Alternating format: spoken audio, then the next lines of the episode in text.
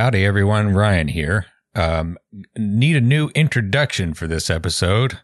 Alas, we've got an interview with David Klion that we recorded last night, uh, right before the actual full blown invasion uh, of Ukraine by Russian uh, troops happened. So a lot of the discussion of, uh, you know, the present state of affairs is a little bit outdated. However, uh, most of the uh, the the podcast and what we wanted to talk about anyway was the background to the crisis. Um, you know, Putin's rule uh, for the last twenty years, the expansion of NATO, um, uh, and his uh, long speech that he gave.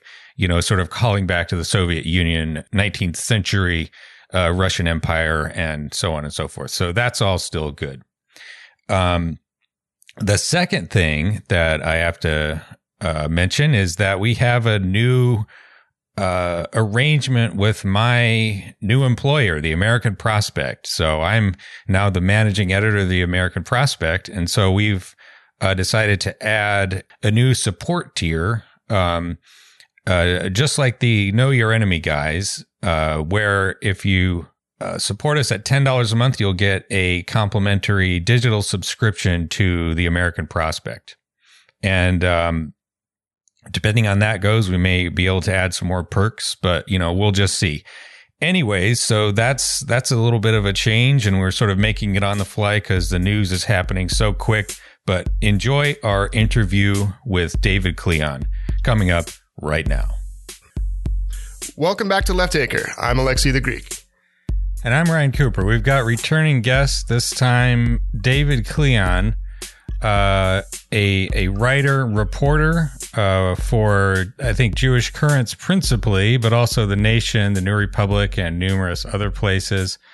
Um, we wanted to have David on because um, not only is he a you know incisive, subtle writer and reporter, buttering buttering you up a little bit, uh, but uh, speaks Russian, has visited Russia many times, studied the region as well as Ukraine. And so we wanted to have you on, David, to talk about what's going on in Ukraine right now, which is uh, Wednesday, 5.15 p.m. Eastern Time. And that matters to note because things are developing very quickly on the ground.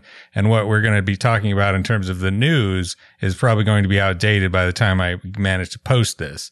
Um, but you know, we'll do the best we can. So, welcome to the show, David. Thank you so much for having me uh, and for your very generous intro. Um, I want to give a shout out to uh, journalists who are actually uh, who are on the ground now in Ukraine, as I periodically tell myself I ought to be doing, but in all likelihood won't. Uh, including my friend Jack Crosbie, uh, who uh, has been doing dispatches for Rolling Stone um, and who I believe is in Kharkiv, which is the second largest city in Ukraine. I mean, at the moment, I believe he is. He's been moving around. Uh, it's the second largest city in Ukraine, and it's very, very close to the northeastern border with Russia, um, and a place that, if this invasion goes through, and it very well could in the next 24 hours, I'm going to try to avoid making such predictions, but it's it's very possible. Uh, you know, he he could be there when it happens. So, uh, shout out to Jack. Shout out to all reporters and maybe especially um, you know Ukrainian reporters who uh, who are in uh, what is very likely to become a war zone very soon, or very possibly going to become a war zone very soon. Yeah, we'll drop a link to Jack and anybody else you may uh, you can you can tell us about David. But but can you give us um, a sort of immediate overview, like sort of what's happened over the last week um, in terms of Russia the uh, Ukraine and these sort of uh, intermediate, like breakaway statelets, or, or whatever you want to call them. Right. Well, it's it's often hard to talk about um, this crisis without going back further. I mean, I, I was recently on Jeet Heer's podcast, which I, I go on often, and we covered the history of this going back, you know, to the fall of the Soviet Union in 1991 to 2014. Um, but I'll I'll try to start with the immediate. Um, yeah. I want to get into that later. The, yeah, I mean, there's, there's, you know, the, in many ways, this is a resumption of a conflict that that started in its full form in, in 2014. Um, but uh, what's happening, uh, really, just in the last few days, is um, uh, over the long weekend, Vladimir Putin, uh, the president of Russia, I'm sure everyone knows, gave uh, a speech. Well, first he had this this incredible stage managed meeting with his kind of war cabinet or or kind of all his senior advisors, where he had them sit in this palatial room, you know, I think 30 feet or so in front of him, and and kind of treated them like uh, contestants on a reality show. It was all clearly very staged, and he's very intimidating, and basically manufactured consensus with them, and then did this subsequently in the speech before our eyes on on what it is he's about to do. Um, so the the big point that uh, that he got first them to sign off on, and then he theatrically signed off on in this speech to the to the Russian people uh, right afterwards uh, is that Russia is going to officially recognize uh, the Donetsk People's Republic and the Luhansk People's Republic as independent. Um, so, uh, and the big question, which me and other Russia watchers I know were were sort of fixated on for maybe maybe 24 hours after this, probably less than that, was when he says he's going to recognize these two breakaway republics does he mean he's going to recognize the territory that Russian backed separatist militias currently control, which is less than half of each of two of these two territories, uh, or is he going to recognize the territory they've claimed? So, backing up just a bit, Donetsk and Luhansk are two kind of um, depressed industrial cities in the far eastern part of Ukraine near the Russian border uh, where the Russian language has predominated, even as hmm. uh, Western Ukraine is mainly Ukrainian speaking, and the middle of the country is actually often simplified, but really kind of people tend to speak both in different contexts and mix them together, um, but increasingly trending toward Ukrainian.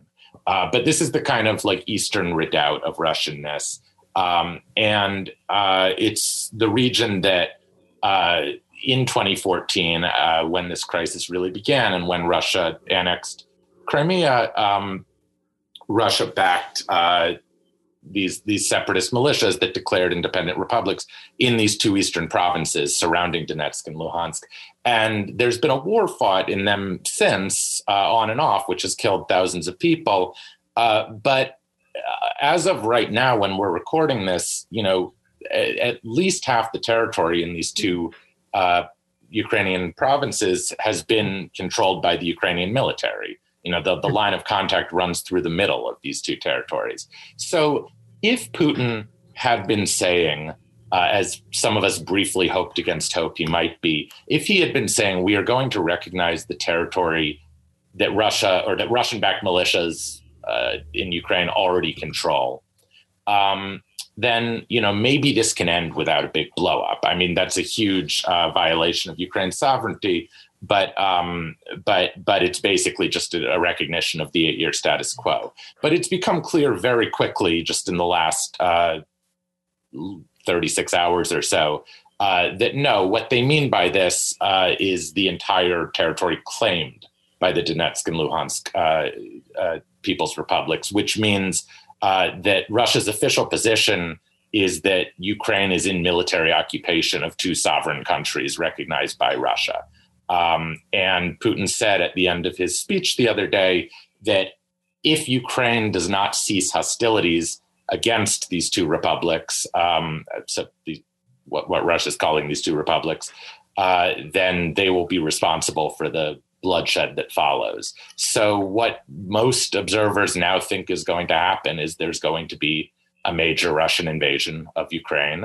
Uh, and the pretext will be that Ukraine is in active military violation of the Donetsk and Luhansk People's Republics. Hmm. David, can I ask quickly about how big the territories are in, in terms of both population and, and, land mass, roughly, so people get an idea of what we're talking about here?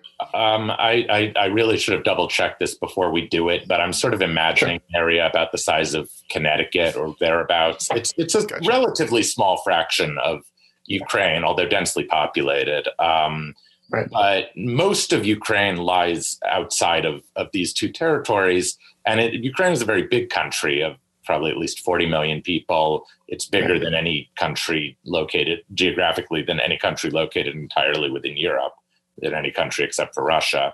Um, so it's you know it's it's huge, uh, and it, it's huge from east to west, and varies quite a bit from east to west. Although people often divide it in a very simplistic way, where like west of the Dnieper is Ukrainian and east of the mm-hmm. Dnieper mm. is Russian, and that's not really true. Okay. But uh, but yeah, it's a small part of the country that actually has been in active war zone for the last eight years with periodic skirmishes, and I believe the count mm. as of now is fourteen thousand dead over the last eight years, which is a lot of people, and at the same time, a contained war uh, that has not physically spread to the rest of the country. And what what very well could happen in the very near future is that could change. And Russia's 150,000 or however many it is troops that are massed on three sides of Ukraine right now, uh, on the eastern border directly with Russia, in the Black Sea, sea, sea of Azov to the south, where and where Russia has de facto controlled and and and by their reckoning annexed uh, the Crimean Peninsula since eight years ago. And then also in the north, because a very interesting subplot of all this that's been building for a while is Belarus, which has always kind of been in Russia's orbit, but its own theoretically sovereign dictatorship since the breakup of the Soviet Union. Uh, the pretense that it's not just a base for for direct Russian military operations is kind of over, and there's a huge number of Russians now massed on the southern border of Belarus, very close to the two largest cities in Ukraine, which are Kiev, Kiev uh, the capital, and Kharkiv.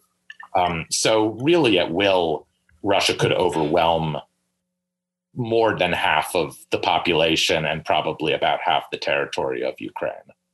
Hmm. um, after after having kept it in this one corner of the country for eight years. Yeah, the, so I want to talk a, a more about the the history as you were mentioning, um, and uh, but you know the way that the way you described it, which is you know with with some more detail, like basically the what, what I've sort of come to believe, uh, like the narrative basically is uh, you know. Putin, Russia is doing basically aggressive imperialism of some sort, like pushing around other countries, or whatever label you want to put on it. There are reasons for that. There's context for it. The West is not entirely innocent at all. There's been a lot of, especially diplomatic bungling, and I think we can get into that. But I mean, you think it's fair to say that they're like, you're talking about starting a war, like Putin is the main sort of culprit in terms of starting this war. I do believe that. And I think that that's not you you wouldn't think that would be so controversial if you, for instance, watched or read excerpts of the speech he just gave. Um, but it is controversial on swaths of the left, which is where I identify myself as as as you know a, a leftist standing. You've come to the right place here, David, at Left Anchor. Let me tell you. No, I, I was very vocally for Bernie Sanders and still a big Bernie Sanders fan. Of course, Bernie Sanders is unambiguous in seeing Putin as the aggressor in this, but some of the people just say, who, just say uh, I see uh, for for uh, Alexios is uh, is wearing a Bernie Sanders shirt under his sweater. Um, which he just showed on on the. I wear it every day. It's my secret, you know, Superman outfit. Yeah, I, I respect it. Um, you know, Bernie. Well, it's actually a really I don't want to get too far afield in this, but a really fun subplot in this has been watching Bernie Sanders tweet, uh, you know, unambiguously that Putin is the aggressor here, and then watching if you if you go into the replies to his tweet, just you know, hundreds of presumably left aligned accounts being some, some of which I, am fairly sure are real people I've interacted with before, some of which who knows, uh, just being like, you know, sell out, cringe. Bernie's a social democrat, which is apparently the worst thing you can be now. Um, you know, Bernie is is an imperialist stooge, whatever. It's been it's been kind of funny, but also disheartening to watch. Um, I think it's only fair to say because I, I don't want to turn into a, a, a left puncher.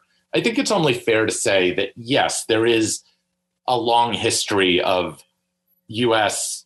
geopolitical blunders that have led to this situation in a in a long term sense. I do not believe the immediate crisis is is the West's fault. That is, I don't believe the fact that a war is about to start now, when things were kind of frozen for the last eight years, is really in any important way Joe Biden or the United States or Western Europe's fault. I think this is Vladimir Putin's war of choice. And I feel pretty clear cut about that until I see any any real evidence to the contrary. But yes, if we wanted to talk about it on more of a 30 year timeline, um, you know, then uh, the, the, very short version of this is that uh, in the final years of the Soviet Union, uh, James Baker, who was George H.W. Bush's Secretary of State, apparently verbally committed to Mikhail Gorbachev, the Soviet premier, that you know, as they were winding down the Cold War peacefully, uh, and and Eastern European countries that had been under Soviet domination were overthrowing their communist governments and and and sort of embracing the West after the fall of the Berlin Wall. There was a commitment that um, that the uh, United States would not move the NATO alliance, which it dominates and which was formed in the uh, I guess 1950s, early 1950s, uh, to um, contain the Soviet Union uh, would not be expanding it one inch eastward. And of course, that has subsequently been violated numerous times, most notably during the Clinton and George W. Bush administrations. Um, and, and in fact, the NATO alliance, uh, d- during which Russia was seen as very weak. Uh, when, when those pledges were being made to the Soviet Union, there still was a Soviet Union.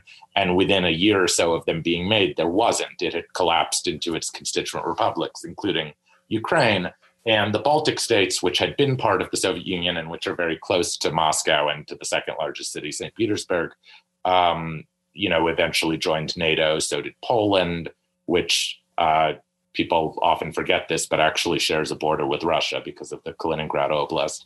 Also, kind of de facto shares a border with Russia insofar as Russian troops are all in Belarus now. Uh, and, you know, and also Hungary and Romania and the Czech Republic and a bunch of other countries, but not Ukraine. And um, Russia complained at every stage about NATO expansion. They uh, they registered those complaints, and many Republican aligned um, or just Republicans in the kind of realist faction of the party, people like James Baker, uh, were warning all along that this was unnecessarily antagonistic to expand NATO and that it might provoke blowback. But you know, this happened during the kind of end of history moment uh, and also the kind of post 9-11 moment when when the us basically thought uh, it could hegemonically dominate the world and that every you know that europe was moving inexorably toward the west um, and russia has since kind of regained its geopolitical footing under putin and and rebuilt a, a, very powerful military. Uh, and in addition to nato expansion there's the usual litany of wars uh, that the us uh, has fought that that Russia protested, including uh, the Kosovo intervention in, in, 1999, obviously the war in Iraq, um, the, uh, the, the war in Libya under Obama, uh, the would-be regime change war in Syria, which Russia ended up getting heavily involved in um, and basically won in, uh, defying the U.S.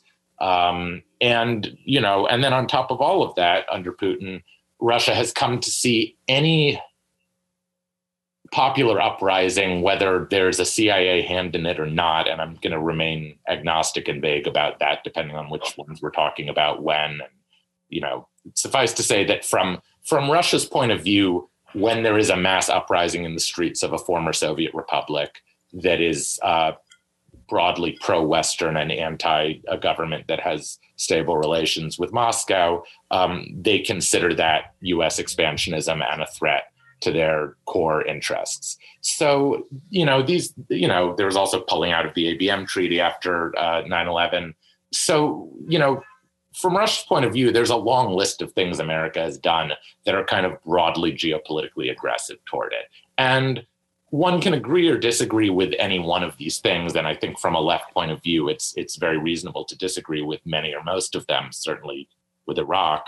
Uh, but um, but but either way, uh, I think that just a realist assessment, even a right realist assessment, would concede that um, that it's not like Russia out of nowhere feels threatened by the U.S. There's a long history behind this.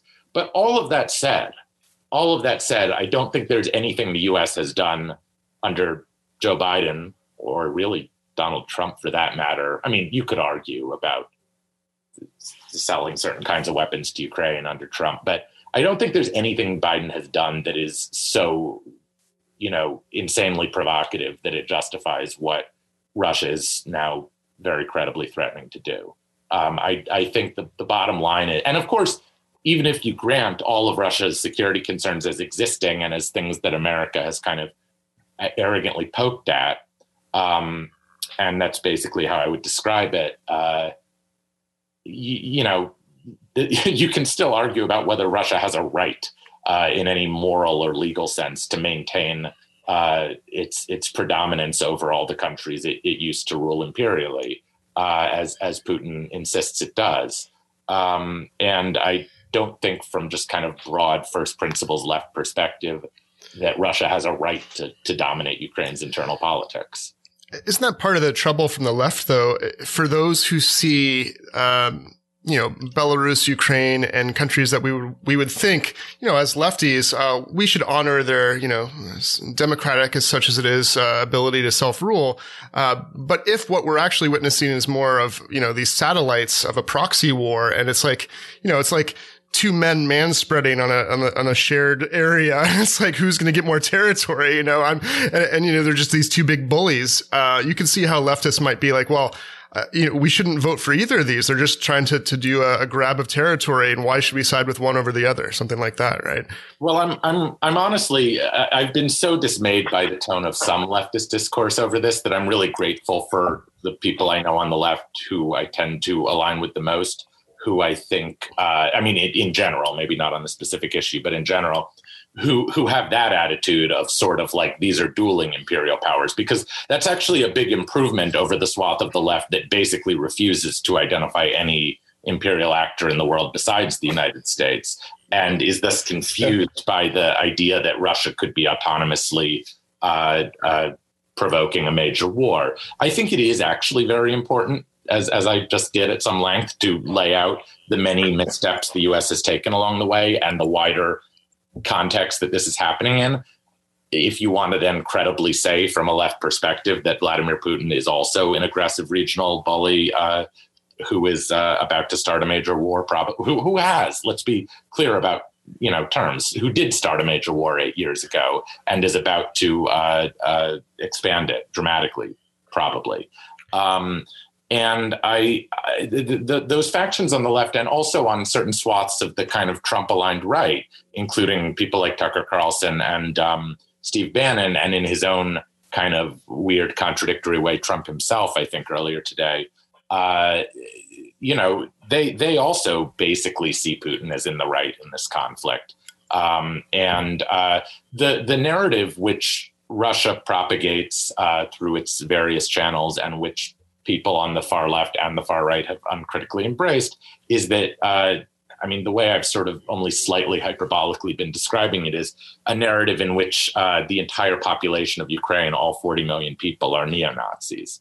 Um, now, in reality, uh, there, you know, are there far right parties and above all far right militias in Ukraine, and are they sometimes dramatically posturing on on camera, and and and have they crossed paths with US funding. All, of that is true. Although if Americans really want to get worked up about that, I would I would ask them to you know take a quick look at their own country and the kind of people who parade around in the streets in it and and and for that matter russia with you know the, a country famously devoid of, of right-wing neo-nazi skinheads. I mean it's, it's absurd. Can, actually can, can we just launch the proud boys and a bunch of our nazis into that war? Is there a way to do that? I mean if we could put them on the front lines that would be that the would be form incredible. of military intervention I, I might support here just, classic two birds one stone situation. Yeah, no, yeah. That, that would work out great. Parody satire. But um but no, what I'll what I'll say is that um, I think that the Nazi role in Ukraine in the present, I'm not here to relitigate World War II, which is its own whole thing,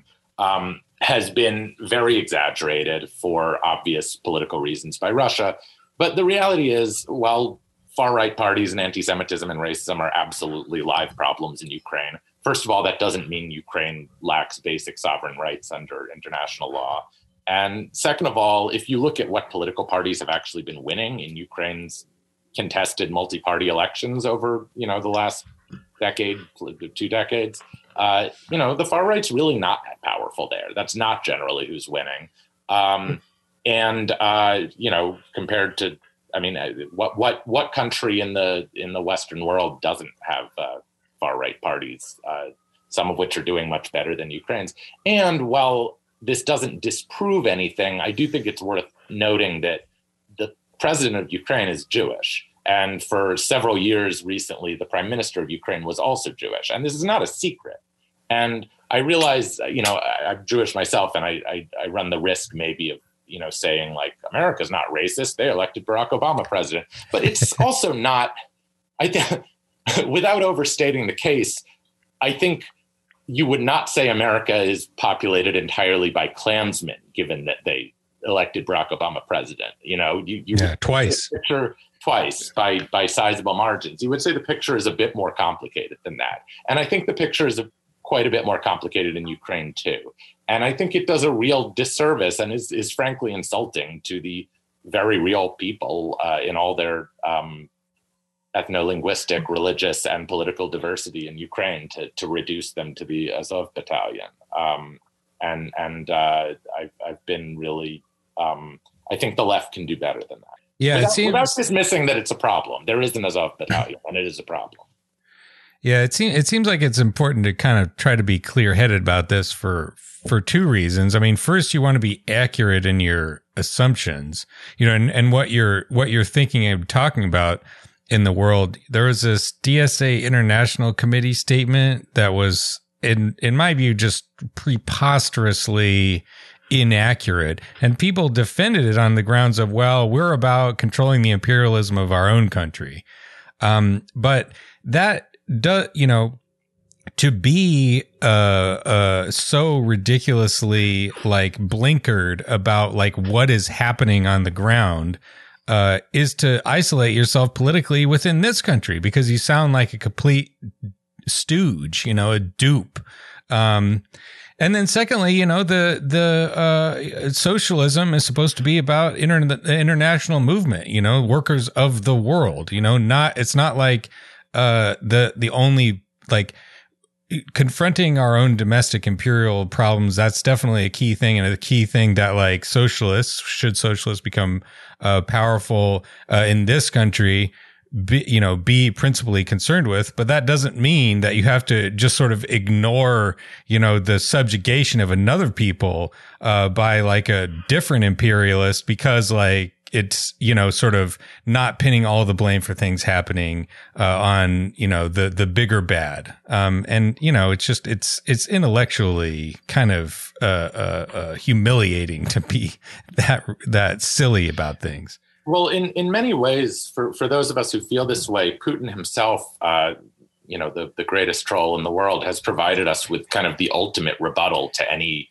any leftist case that might sympathize with him um, in in his speech the other day because he you know much of his speech was consumed with a kind of um, let's say very selective but you know arguably true in each of its individual claims uh, history of the 20th century uh, and and Ukraine and Russia within it. And in this story um, you know, Putin has often been accused of wanting to recreate the Soviet Union uh, by his detractors and by, you know, uh, the the kind of people who got very into uh, in, into the the most kind of absurd uh, versions of RussiaGate uh, over the last few years. You know that that Putin just wants to bring back the Soviet Union, but of course Putin is you know a capitalist and neoliberal surrounded by kleptocrats and oligarchs. I mean, he is kind of the ultimate kleptocrat and is not a communist. Uh, and while he's you know left some symbols of the communist era standing. He's also criticized uh, communist regimes in the past. And while what he's doing is, you know, basically new and its own thing, the real historical precedent, if there is one that he tends to go back to, is, is Tsarist Russia, which uh, preceded the Soviet Union. Um, and that was very on display in this speech, where his narrative is that the modern Ukrainian state was created by Lenin and the Bolsheviks. Now, here's the thing that's very plausibly true.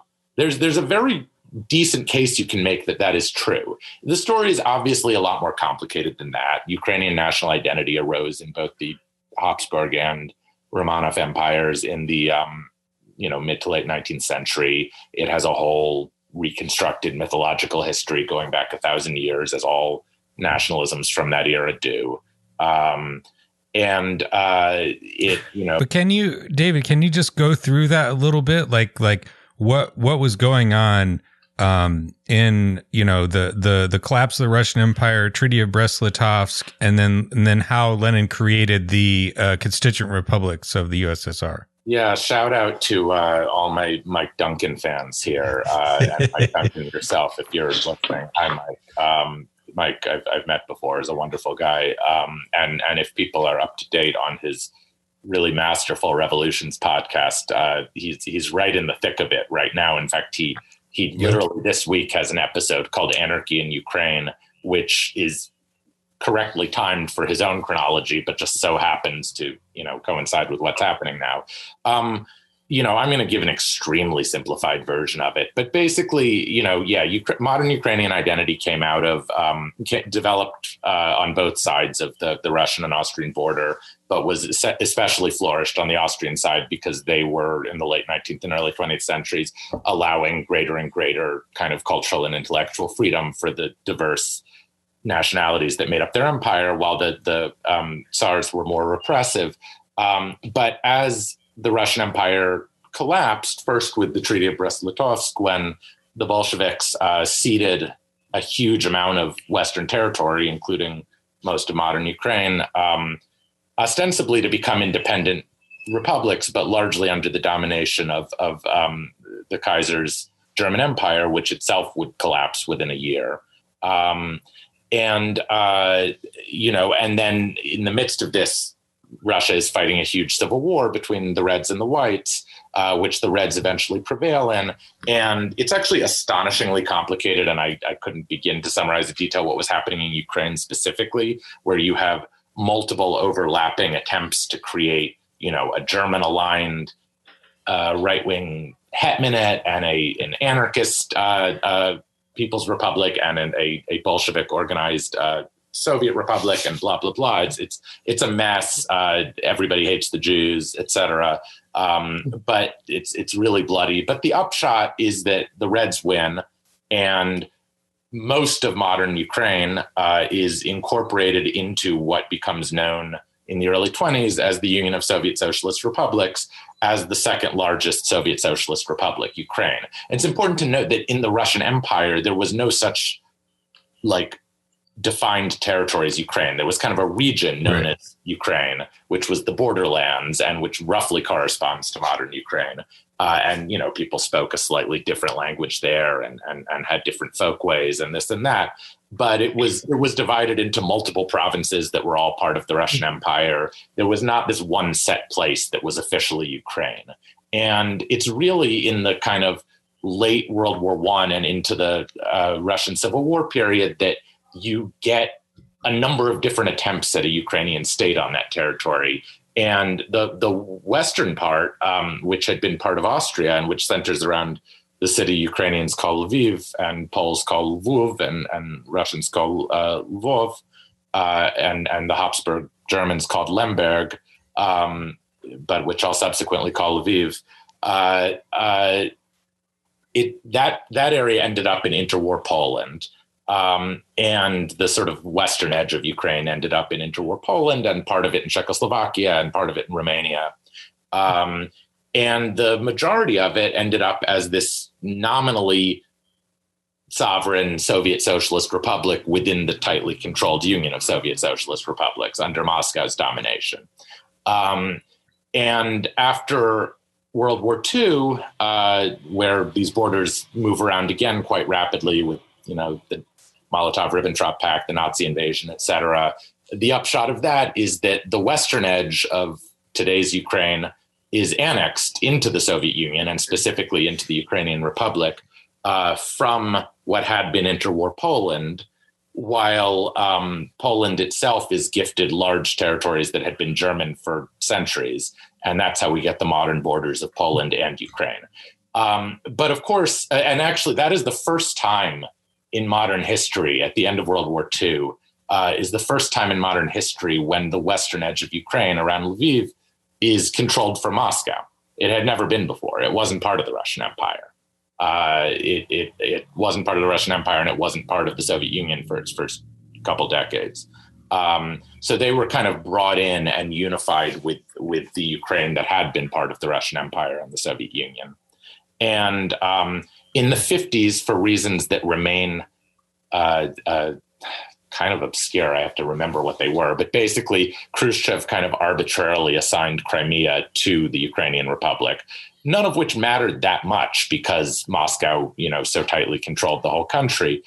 But long story short, when the whole thing breaks up in 1991, you suddenly have Ukraine in, well, what were until recently its modern borders.